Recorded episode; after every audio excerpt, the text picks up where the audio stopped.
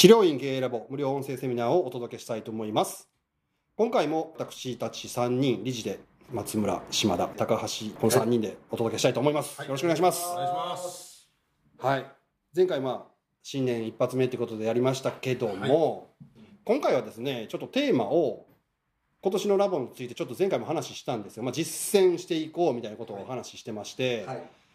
特にですね今年ちょっとまあいろいろイベントの内容的にもはい。変えていこうかなというのがあるんですけど、まあ、なぜこの時期にいろんなことをやっていこうと思ってるかっていうところの裏の考えじゃないですけどそういう考え的なところはい。皆さんに分かってもらえるように話ができればなというふうに思っておりますで改めてですね島田さん今年のテーマ、まあ、実践していこうって思った背景についてちょっと教えていただいていいですか？あのまず基本はラボがスタートした初年度で基本的な情報をお伝えする。というか、まあ、そのプレ段階から、まあ、一応情報の提供はいろいろいろんな形でさせていただいてたんですけど結果がまあ大幅に出る人と全く止まってる人がいてると。うん。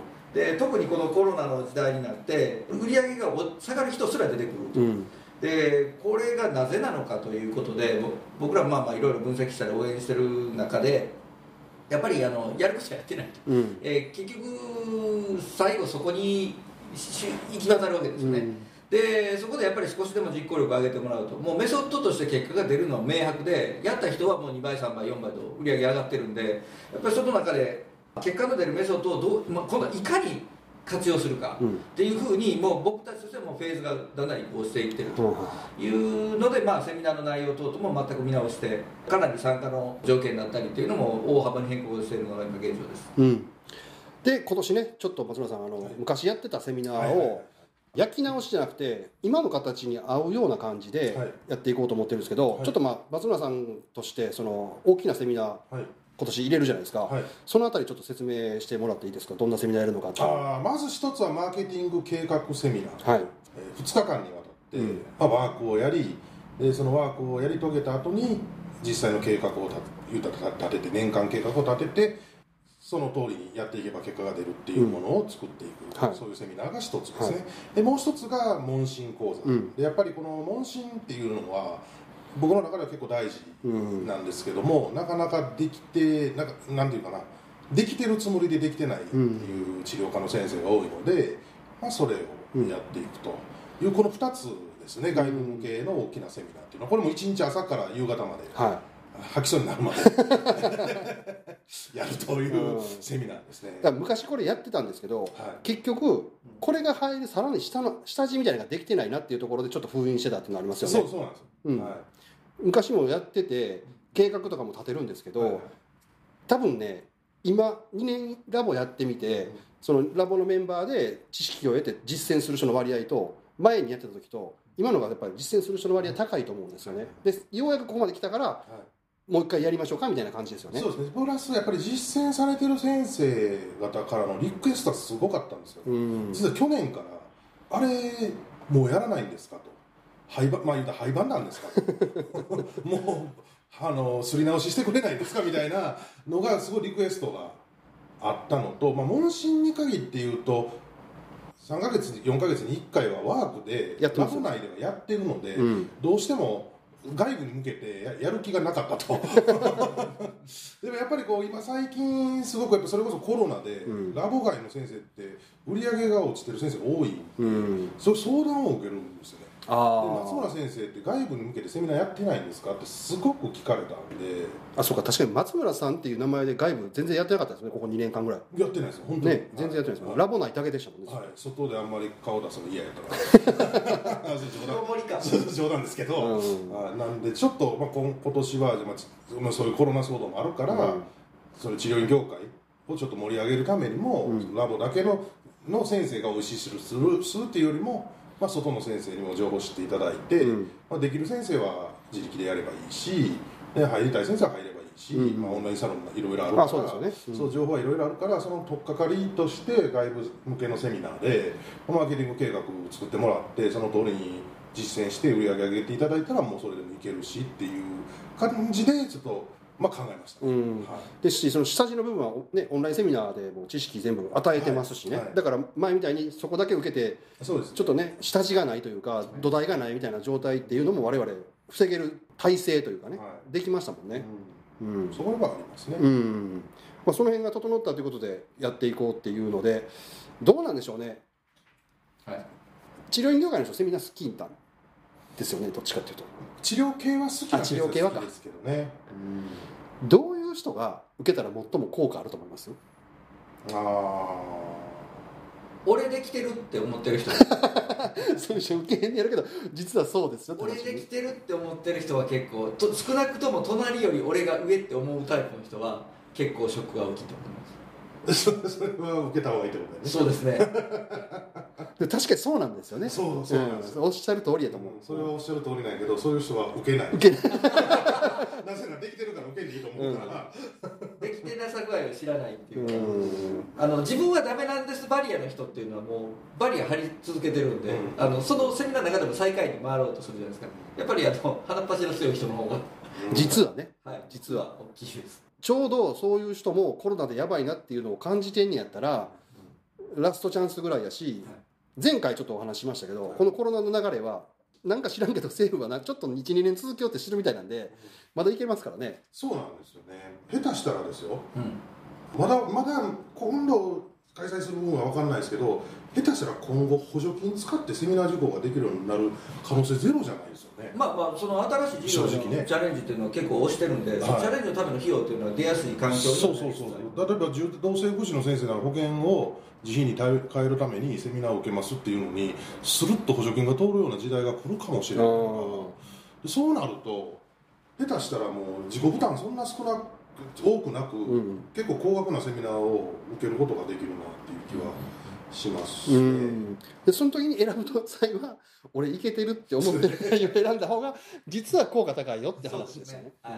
うん。あと僕は治療家としての意見で言うと売り上げがそんな高くなくいや言うたら月賞100万以下ででまあ頑張って治療のセミナーたくさん出てはる先生。あー。治療セミナーは好きなんであ要するに楽しいことしかやってない、うんうんこうやらなきゃいけないことをやってない先生って多いんですよ、うんうんうん。で治療の世界って、まあ、もしかしたら料理とかも一緒なのかもしれないですけどそのササラリーマンとかと違って自分の好きなことをチョイスしてうん。仕事としてしてるじゃないですか、はい。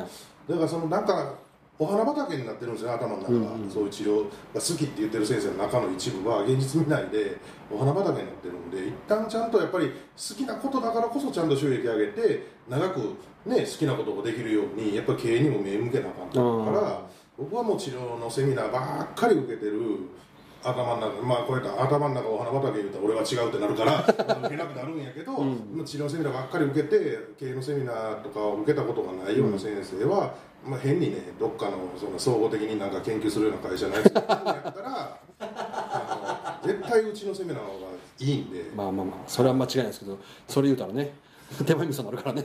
あれやけど、うん。うん、でまあ受けてはったらええんちゃうかなと思いますね。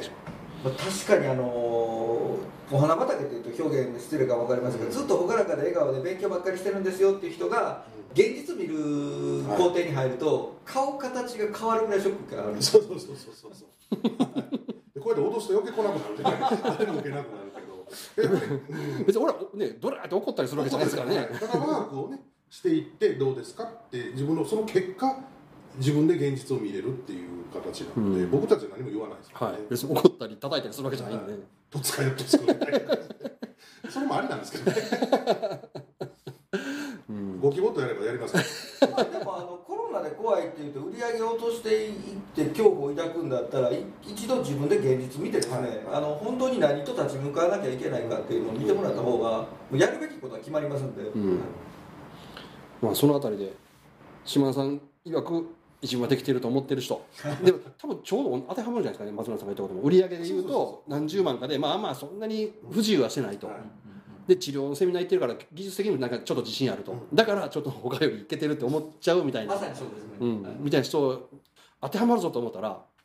もう本当はなんか具体的なチェックリストを作ってあげた方がいいんでしょうね。あのそれこそコロナじゃないけど体温が37度5分以上、えー4日以上続いてるとかいう感じでいやでも俺やんって思えるような何かがあればいいとは思うんまあ少なくともコロナで一現状維持しかで以下の先生はほぼ全員で外う国です、ん。ね、僕はもうでも決勝100万以下全員かな。はいといううん。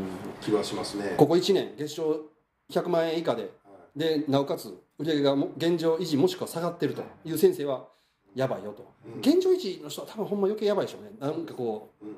俺このなのにいけてるって思ってるかもしれないから。みんなが売り上げ下がってるのに俺下がってないって言いそうやから、うん。じゃなくてラボの人上がってるからね。そう。しかも倍倍ゲームで上げるんですね化け物やねみんなね。予約開けましょうって言うてんのに。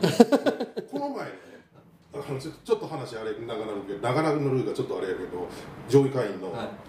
一人の先生が、え治療のね主義のセミナーをち違う上位会員の先生が治療のセミナーやってあって、そこに受講したいっつって参加しててさ最後何かご相談とか質問とかありますかって言ったらその先生「すいません」って手挙げて「あ何ですか?」いや今日のこの主義主義素晴らしくてちょっと新刊から使っていきたいんです」と。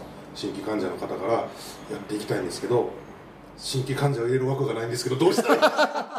れ知らんやん。治療のセミナーで聞く内容ちゃうしただ自慢やんそれ。周りの人からラボ以外の先生も受講してはるんですよ、はい。その先生の人脈で。あぜんとした。みんなドン引きやで「えどういうこと?」っどういうこと？どういうこと?」要するにもう枠が埋まりすぎて。それをねほんまになんか悩んでるんですよ。だから初心は入れれるけど2回目大体これをねこういう症状の初心の人来たら次はこの治療の主義でやると1週間後に来てもらったらいいよいいですよっていうアドバイスやったらなんですけど1週間後空いてないんですけど。どうしたらいいですかってずっと悩んでる入れるな待て。っていう話をね、うん。うんあのしてて。でラボの先生は慣れてるからまた「ままあ。あ」言うてギャー言うけど外部の先生みんなか顔面蒼白になって。なんでこの時期にそんな「ええみたいな「この人どんだけすごいね」みたいなだからまあね本当さっきも言った売り上げ維持してる人が多分最もやばい人。それで大丈夫と思ってるのが一番怖いですね。ね、なのでそういう人はさっき言ったセミナーまた案内をねこちらからとも出したりとかしますし、そうですねまたねページでも作るし。ページも作ってはい。案内も出しますんでそれ来た時にはちょっと儲けようかなと、えー時期大体決まってましたよね。あそうですね3月にマーケティング計画セミナーを大阪で、はい。もう迫ってますね、うん。迫ってますね。で8月8月やった夏夏で問診講座をうんやる予定ですね。東京で。でまあ後半にまたもう1回ずつやりますけど、はい。場所入れ替えてやりますけど、まあ早う受けた方がもう絶対的に、うん、いいですよね。ただ定員がむちゃくちゃ少なくすると思いますけどね。やっぱりラボの先生そうですね。受けられるし。やし、まあ、まあそうコロナで会場もねあんま要素入れられへんから、で、まあ、ぶっちゃけマーケティング計画セミナーの方で使うそのワープが権権利関係のことでそんなに安い値段で開催できないじゃないですか、はい。ね、権利著作権とかそういう権利の問題もあるからなんで、まあ、それなりの高額になるので、まあ、今からちょっとお金貯めといていただいて、はいやればいいんちゃうかなと思いますね。はい、じゃあ今年ねそういう計画セミナーとか我々も実践というのをテーマやっていきます、まあ、お聞きの皆さんも今これチャンスですからしっかり実践していただいて、繁盛していただいたらなと思います。じゃあ今日はこれで締めたいと思います。ありがとうございました。ありがとうございました